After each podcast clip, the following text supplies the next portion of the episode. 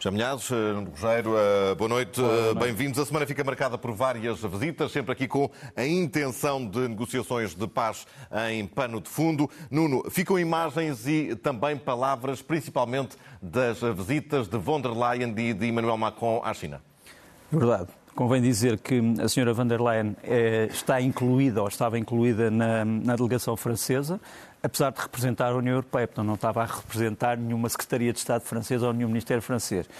E há duas partes deste, deste encontro que são importantes. Uma que não, não tem muito a ver connosco e que tem a ver com as relações comerciais e industriais e tecnológicas entre a União Europeia e a China, e a França e a China, onde, curiosamente, houve uma assinatura de uma série de acordos que parecem ser a cópia dos acordos que tinham sido celebrados entre Vladimir Putin e Xi Jinping. São as mesmas coisas, é tec, alta tecnologia, medicina, agricultura. Dá a ideia que os chineses têm uma espécie de uma pauta, é assim, os acordos a, a celebrar são estes. A questão da Ucrânia, obviamente, era a mais importante, mas os chineses fizeram a intenção de dizer não é isto que nos vai separar. Nós temos mais coisas em comum de coisas. E, portanto, esta história da Ucrânia é importante, mas não é o único assunto. Mas quanto à Ucrânia, o grande problema é que uns falam francês e outros falam chinês. E há um grande problema, às vezes, nas traduções sobre o que é que exatamente foi dito, sobretudo aquelas palavras que podem marcar a história. Por exemplo, há quem diga que Xi Jinping terá dito sobre uh, o encontro com Zelensky que ele seria feito quando fosse conveniente para ele mas não se percebeu se o ele era ele, Xi Jinping, ou se, ou se era ele. Não, ou se ele Zelensky. Se ele Zelensky, claro. Claro. E, e noutra versão é quando fosse conveniente, já, já tinha desaparecido o ele. Isso é só uma das. Outra coisa que eu acho que fui autorizado a dizer, por uma das pessoas que participou, a certa altura, Emmanuel Macron diz a Xi Jinping: Nós eh, somos amigos da China, temos boas relações e temos a certeza que a China não vai vender nem armas, nem tecnologia que possa servir para a guerra na Ucrânia. E Xi Jinping terá dito uma coisa que foi traduzida assim: uh, Meu caro Sr. Presidente, isto não é a minha guerra. Estes, estes, se estas coisas se passaram assim e, e passa o erro de tradução ou passa a possibilidade dos tradutores traírem, uh, mostrou que a China está a considerar este encontro como algo que é mais importante para ela do que o encontro com Vladimir Putin. Porque repara, uh, quem é que trouxe, o que é que o Sr. Macron trouxe na bagagem? trouxe 50 empresários da EDF, eletricidade, trouxe a Airbus, trouxe as indústrias de luxo e as indústrias de serviços. E num dos encontros vamos, vamos ver aqui um, a, a plateia que me parece importante. Tens aqui a, a, mesa central, depois tens ali marcado 1, 2, 3 e 4. Tens a, a 1 é o Ministro dos Negócios Estrangeiros do Partido Comunista Chinês, depois o 2 é o Ministro dos Negócios Estrangeiros do Conselho de Estado, portanto do Governo Chinês, 3 tens uma pessoa que vou falar já outra vez, que é o embaixador chinês na União Europeia, e quatro, o senhor uh, Lu, Lu Han, que é um dos homens mais poderosos da China, ele é o secretário pessoal de Xi Jinping. Uhum. Uh, ele é, no fundo, os olhos e os ouvidos de Xi Jinping. E esses homens tiveram, seguiram tudo o que se disse e, portanto, mostra que o, o nível desta conferência foi uh, muito grande. Aquele, aquele senhor que, que eu referi ali, o Sr. Foucault, que é o, que é o ministro, que é o embaixador da China na União Europeia, deu duas entrevistas, uma mais recente ao New York Times e uma mais antiga, antes de partirem para esta missão, uh, em que diz coisas muito interessantes, e, essa entrevista é, é, uma cadeia de televisão chinesa. Uh, e diz coisas muito interessantes. Diz, por exemplo, o seguinte: Meus caros amigos, esta história de a nossa amizade com a Rússia ser para sempre, ser eterna, isto é retórica. Ele diz isto na entrevista. Não se prendam demasiado às palavras. Tudo aquilo que foi dito entre Xi Jinping e, uh, e Vladimir Putin é, sobretudo, palavras. Nós estamos contra a invasão, nós não reconhecemos a anexação, somos contra a anexação, mas compreendemos que a Rússia, na sua posição, tenha problemas de segurança com a NATO. Portanto, esta é a mensagem, foi também a mensagem que passou aqui. Agora, o que é que valem as palavras da China? Esse é que é o grande problema que nós temos de perceber. Quer dizer, para além das palavras, em que é que isto se consubstancia em, eh, em política real? E, e, não temos uma resposta absoluta para isso. A China, por um lado, diz que está interessada em proclamar a integridade territorial da Ucrânia, mas nunca o diz claramente. Ou seja, as intenções da China podem ser só intenções. Uh, e, sobretudo, as palavras, se não são claras, tu não ficas com a certeza de que as intenções sejam mesmo essas. Por exemplo, a não proliferação. Eles estão contra a proliferação e a passagem de armas nucleares para a Bielorrússia. Mas porquê é que nunca pronunciam o nome de Bielorrússia eh, no discurso? Esse é o problema. E depois há também uma China que nós conhecemos, que é uma China que infelizmente não convive muito bem com o protesto. Eh, isto foi tirado, este vídeo foi tirado em Nanjing. Eh, estas são desportistas de esgrima ucranianas no Campeonato do Mundo de Nanjing. Isto passou-se no fim de março elas tentam protestar a, a favor da Ucrânia para um vídeo interno, portanto, da sua federação, mas mesmo isso não pode não é consentido pelos funcionários. Não deixou fazer. De uma forma mais ou menos cordata, e depois aparece até um homem que nos achávamos que era um jornalista, mas não é um homem da segurança, que vem em direção às câmaras e, e diz assim: desculpem, deixem-nos fazer o nosso trabalho. Como quase quem, quem, pede desculpa, desculpem esta pequena repressão. Mas esta é a China 2. Uh, por fim, vários caíram nesta piada. Uh, há quem diga que o Sr. Zelensky, depois de tudo isto, disse: Ah, é? Ai, não, não me telefone, então agora também já não quero que me telefone. Uh, agora, eu dei-lhe uma mão aberta, agora é um punho fechado. Isto realmente apareceu no Twitter por uma conta chamada Spritter, ou Spriter. Toda a gente sabe que isto é uma conta de provocação. Mas, no entanto, houve algumas pessoas que imaginam seja, que não, acharam... Não, não, é verdade que Zelensky tenha não, dito que é já, não quer, já não, quer é, o encontro não é, uh, com não é verdade, é totalmente chineses. falso. Está aqui o vídeo, está aqui o, o, Twitter falso, mas houve pessoas que caíram nisto. Até um general português na reserva. Não sei, há pessoas. Que vai anunciar na televisão que isto que era verdade. Zé, uh, neste contexto das negociações de paz, ou uh, mais nas intenções das negociações uh, de paz, temos um outro ator a entrar agora neste filme, a procurar protagonismo. Lula da Silva pode entrar nesta lista das negociações? Pode, mas como ator de telenovela, não como ator de filmes a sério. Porque então. o, que, o que ele, as declarações que ele faz, eu não sei a que é que conduzem. Não conduzem a nada, no fim de contas, ainda menos do que a posição chinesa. Vamos começar. Ele diz que quando vier da, da, da China vai estar formado um grupo de uh, países que vão uh, lá defender a paz. China, Brasil, Índia e Indonésia. Segundo. Depois, uh, o que é que ele defende? Ele defende coisas absolutamente, uh, quer dizer, irreais. Ele defende que Putin não pode ficar com o, o território da Ucrânia, que já ocupou, mas deve repensar o que ele invadiu. Pronto, já reconhece a invasão da Rússia, que é bom, porque ele antes uh, era o, violador e a violada estão ao mesmo nível. O quê? Isto significa que a Rússia vai retirar as tropas e vamos voltar a fevereiro de 2023? Depois, ele diz que o Zelensky não pode levar tudo, como se tudo o que Zelensky pede não seja da Ucrânia. Eu, eu, gostaria, hipoteticamente. Ele disse ver... em português: ele não pode querer tudo ao mesmo tempo. Pois, claro, claro. Se, se a Venezuela pá, invadir o Brasil e ficar com parte do Brasil, depois o Lula também não pode. O Brasil não pode querer tudo. Não, o Lula não pode. Mas repara uma coisa importante. Uh, ou seja, ele diz que é para discutir o Estatuto da Crimeia. Isto continua a ser a fórmula perigosa, que é paz em troca de território. E depois, há uma coisa muito interessante. Lula diz que a NATO não vai poder estabelecer-se na fronteira com a Rússia. Que Ele não deu conta que a Finlândia já faz parte da NATO? Quer dizer, o que anda a diplomacia brasileira na, na Finlândia a, a, a, fazer, por exemplo? Portanto, achas que são declarações que são fundamentadas em, em uh, informações pouco corretas? Eh, não é só isso. Em posições que o homem tem que no fundo são pró-russas. E ele, por exemplo, diz uma coisa, eu estou a citar, não vi em jornais brasileiros, mas estou a citar a RIA Novosti, que é a agência oficial russa, russa, em que ele teria afirmado que a União Europeia e os Estados Unidos não deveriam ter permitido o início tão rápido da guerra, não tendo perdido muito tempo em conversações. Ora, como é que a NATO e os Estados Unidos podiam ter adiado o início da guerra ou impedido o início da guerra? Isto é, isto é outra pergunta que eu gostaria que ele explicasse. Vamos, vamos uh, seguir em frente. Zelensky também andou uh, fora de portas uh, por estes dias. Visitou um dos seus apoiantes uh, mais uh, conhecidos uh, neste último ano de guerra, a Polónia. De que é que serviu esta visita à Polónia? Do que é que o presidente ucraniano ouviu que ainda não soubesse? Fortaleceu aquilo que é um, eu diria que é um segredo polichinelo, portanto é um, é um, é um segredo que todos nós conhecíamos, que a, a Polónia é obviamente o grande apoiante da causa ucraniana, por várias razões, razões do presente e razões históricas. a Polónia sabe o que é viver ao lado de um império agressivo. Um, e, portanto, conhece o sofrimento dos ucranianos, até porque tem muitos ucranianos no seu país refugiados. E sabe o que é ser lado, ocupada também. E sabe o que é ser ocupada. Conhece, e sabe a, o que é ser... conhece a Rússia. Exatamente. E a Alemanha e conhece outros sistemas totalitários que, que ocuparam.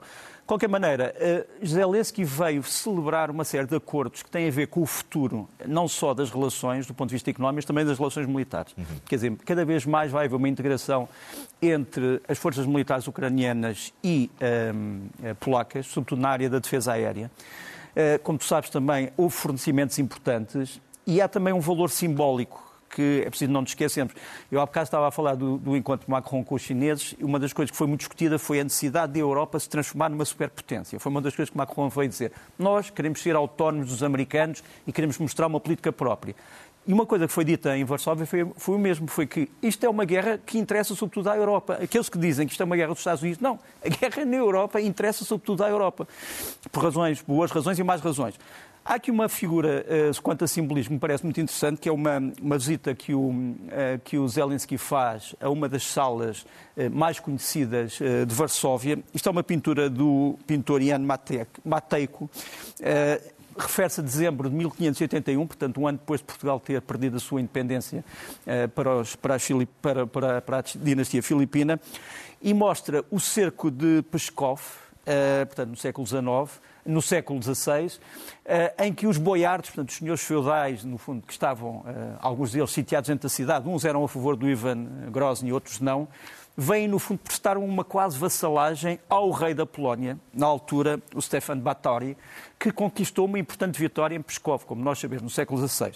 Eh, e, e, e o facto de Zelensky ter visto isto como recordação, a Rússia a ceder perante a Polónia é uma ironia, obviamente. Por fim, é, é preciso não nos esquecermos também que a Ucrânia, neste momento, está a receber, ou está num processo que já terá acabado, de receber 27 MiG-29, caças MiG-29, da Polónia e da Eslováquia, mas o, o, centro da atenção é a Polónia.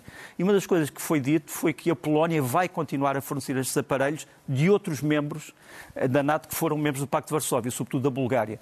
Se isto vai ser possível para apoiar a tal contraofensiva de que todos falam, ainda cedo para dizer. Mas, eh, desse ponto de vista, a reunião acabou por ser uh, importante e a visita que Zelensky Sobretudo fez emocional, esta, sobretudo esta emocional, emocionante e acelar uma amizade entre dois povos. E tive são... a oportunidade de visitar também muitos ucranianos uh, que uh, no último dúvida. ano fugiram para Sem este dúvida. país. Foi ali que encontraram abrigo. Nuno, entretanto, Putin reuniu aqui os chefes das regiões ucranianas anexadas para pedir, e vou passar aqui a citar, um combate exemplar à subversão interna e às redes colaborativas O que é que o presidente russo quis dizer com isto? Refere-se àquilo que os ucranianos chamam a resistência. Aquilo que é colaboracionismo para o Sr. Putin é a resistência, é resistência. para os ucranianos, são, são, são, os atentados contra figuras gradas da, dos anexionistas. Aquilo que o Zé Miguel estava aqui a dizer uh, serve também de pretexto para dizer o seguinte: estes quatro homens que nos vão aparecer aqui, que são realmente os líderes uh, proclamados por Moscou uh, das, das quatro repúblicas que terão sido integradas e que são parte da Ucrânia, estão aqui com poucos sorrisos. É curioso quando foi celebrada a anexação eram todos sorrisos. Aqui estão com muito poucos sorrisos. Mas, pegando naquilo que o Zé Milhar estava a dizer, uh, e mostrar isto ao Presidente Lula, é que o problema é que a Rússia não quer negociações, porque se quisesse não tinha anexado estes, estes, estes países. Se bem que nesta reunião tenha havido uma coisa enigmática. Eles nunca foram tratados como Rússia, foram tratados como os novos territórios. Exato. Os novos territórios. Porquê é que não se disse a Rússia? Que leitura, que leitura é que fazes? Uh, fa faço a leitura de que quando o Sr. Lavrov diz que é preciso ter atenção às realidades do terreno, porque pois. uma das realidades do terreno é a resistência nacional Exato. ucraniana nestas quatro, uh, nestes quatro anexos. Zé, vimos um Putin pouco sorridente, ele que também teve uma uh, cerimónia de entrega de credenciais a 17 uh, embaixadores estrangeiros, um pouco amarga, com poucos motivos para sorrir. É, foi única e original, diria eu talvez na história de toda a diplomacia. É este Cá vídeo que está. estamos a ver. É este vídeo. Ele está muito longe de toda a gente, está a sorrir e ele termina agora o discurso. Está perante 17 embaixadores que vieram integrar, in- in- entregar credenciais, nomeadamente embaixadora dos Estados Unidos e embaixador da União Europeia. Ora, Putin aqui com estes sorrisinhos estava a pedir aplausos, mas ninguém aplaudia. E então ele voltava a insistir. Insistiu três vezes, até que depois desistiu e disse all the best e eu não vou cumprimentar ninguém devido a, Razões a sanitárias. razões sanitárias. Quer dizer, E foi a sua vida. e foi à vida dele. na- na- Quer dizer, imagens. eh, depois de criticar, claro, criticou os Estados Unidos perante a embaixadora, eh, eh, fez um grande elogio às Honduras, por exemplo, que é um, um grande aliado da Rússia. Agora, ou seja, tudo isto aqui, nós não sabemos bem com quem o é que, que o que é estamos. que achas que Putin esperava numa situação destas, que acontecesse? Não, que, está, que as pessoas aplaudissem, como é normal. Só que as pessoas não aplaudiram porque ele é mal educado. Primeiro, mete-se a quilómetros do, dos embaixadores. E segundo, depois diz ao pessoal: eu não vou cumprimentar ninguém. Ele sabe também que estamos a ver um período de grande animosidade entre mas- to- todos estes. E Ele podia cumprimentar organismos todos. e países Não, que mas ali ele podia cumprimentar os países amigos, à exceção da União Europeia e do- dos Estados Unidos. Não havia problema nenhum. Era uma forma até de marcar. Mas agora, isto é a paranoia que Putin tem de estar entre pessoas, João.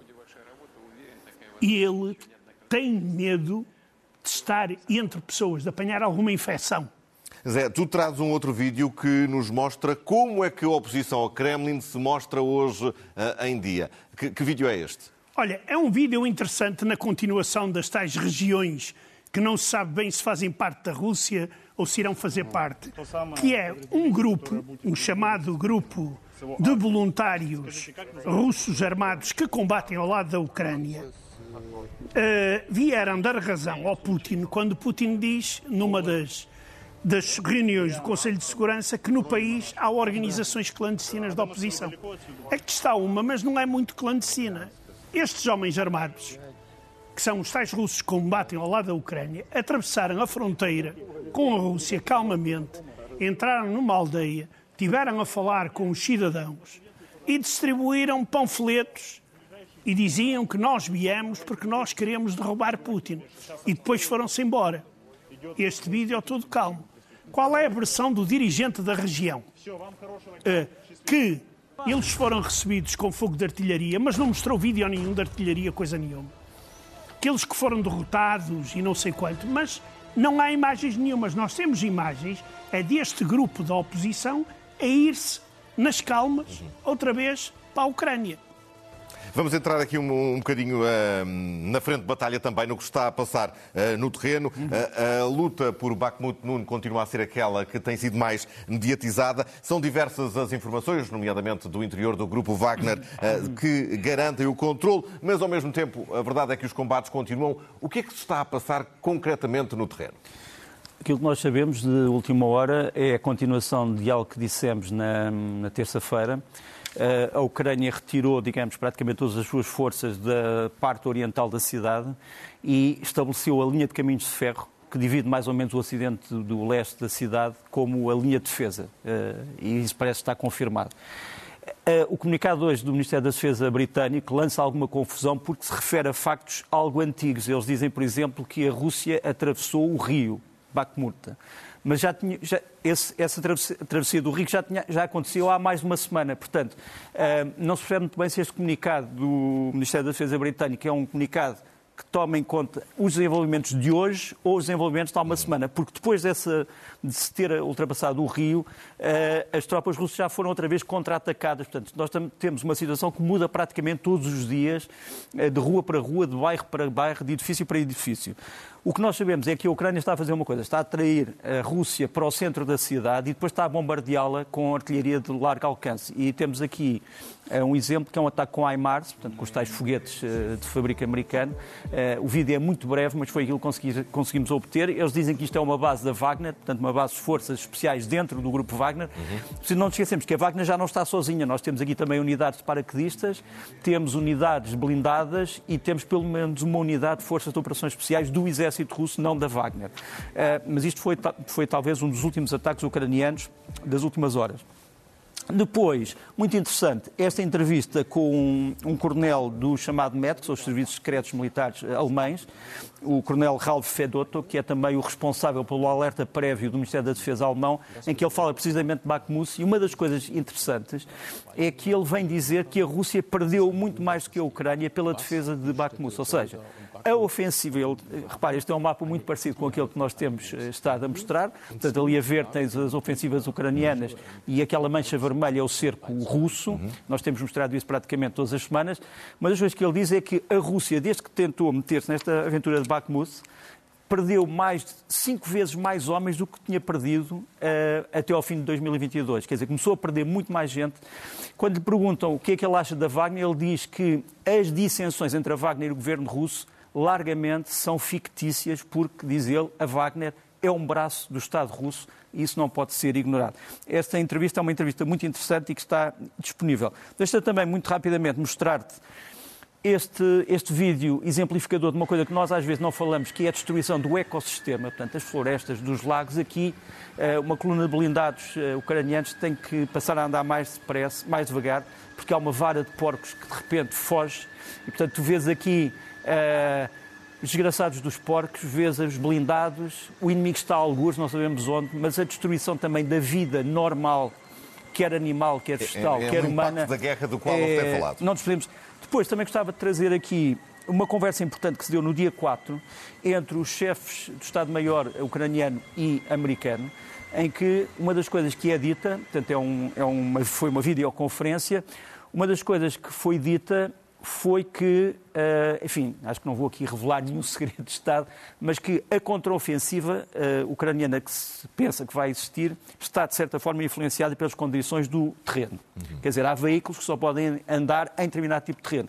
Mas uma das coisas que uh, o general Zaluzny diz ao general Milé, é, não se esqueça que na Ucrânia há terreno que se desenvolve de uma maneira do gelo para a lama e outro que se desenvolve de uma maneira totalmente diferente. Quer dizer, nós podemos ter na mesma Ucrânia sítios onde há lama, sítios onde ainda há neve, sítios onde a lama Ou já seja, está solidificada. Não será cedo na primavera, como chegou a pensar. O problema um é que não um pouco mais tarde primavera. na primavera. Por exemplo, no um sul a primavera chega mais cedo. Exato. Eh, repara, uma das coisas que acontece, por exemplo, na, na Ucrânia é que no sul da Ucrânia há, por exemplo, duas colheitas.